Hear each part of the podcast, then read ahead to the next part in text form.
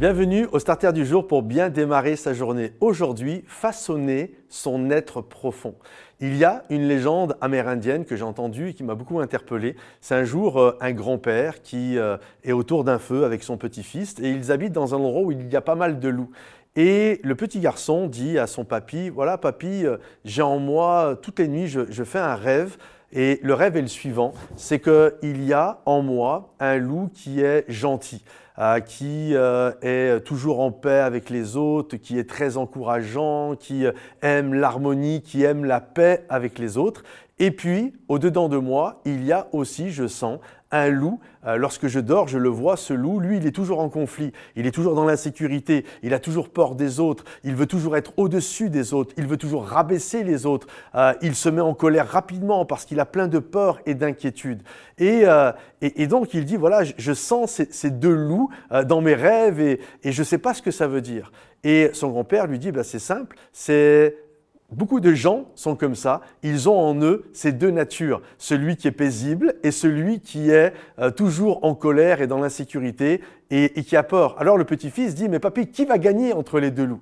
Et le grand-père va faire cette réponse pleine de sagesse, c'est celui que tu vas décider de nourrir. C'est-à-dire que si tu nourris celui qui a peur, de l'inquiétude, l'orgueil et toutes ces choses-là, alors c'est lui qui va ressortir dans ta vie. Et si tu nourris euh, celui qui est paisible, alors c'est celui-ci qui va ressortir dans ta vie. Et lorsque je lisais ça, je ne pouvais m'empêcher de penser à ce que l'apôtre Paul enseigne dans le livre des Romains entre l'ancienne nature et la nouvelle nature.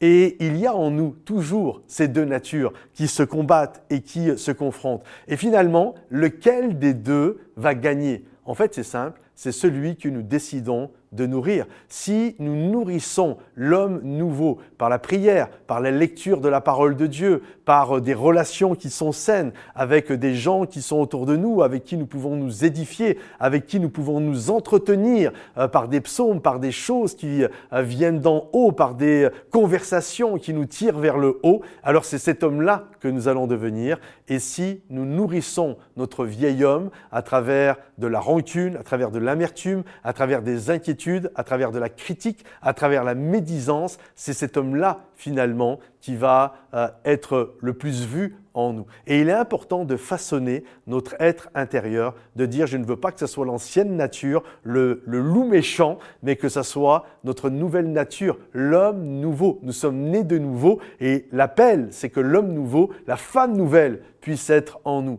Et il y a plein de d'histoire dans la parole de Dieu où nous voyons des hommes et des femmes prendre le temps. Euh, l'apôtre Paul va passer trois ans euh, à part pour, euh, dans le désert d'Arabie pour vraiment cultiver l'homme nouveau en lui, pour devenir stable, pour devenir l'homme qu'il va être par la suite. Et je crois, il y a beaucoup d'histoires dans la parole de Dieu, mais je crois qu'il est important de façonner notre être intérieur à la ressemblance de Jésus et de voir que tout ce qui ne va pas finalement, nous sommes appelés à l'enlever pour ressembler de plus en plus à Jésus. Que le Seigneur vous bénisse. Si ce message vous a béni, pensez à le liker, le partager, le commenter. À bientôt les amis. Bye bye.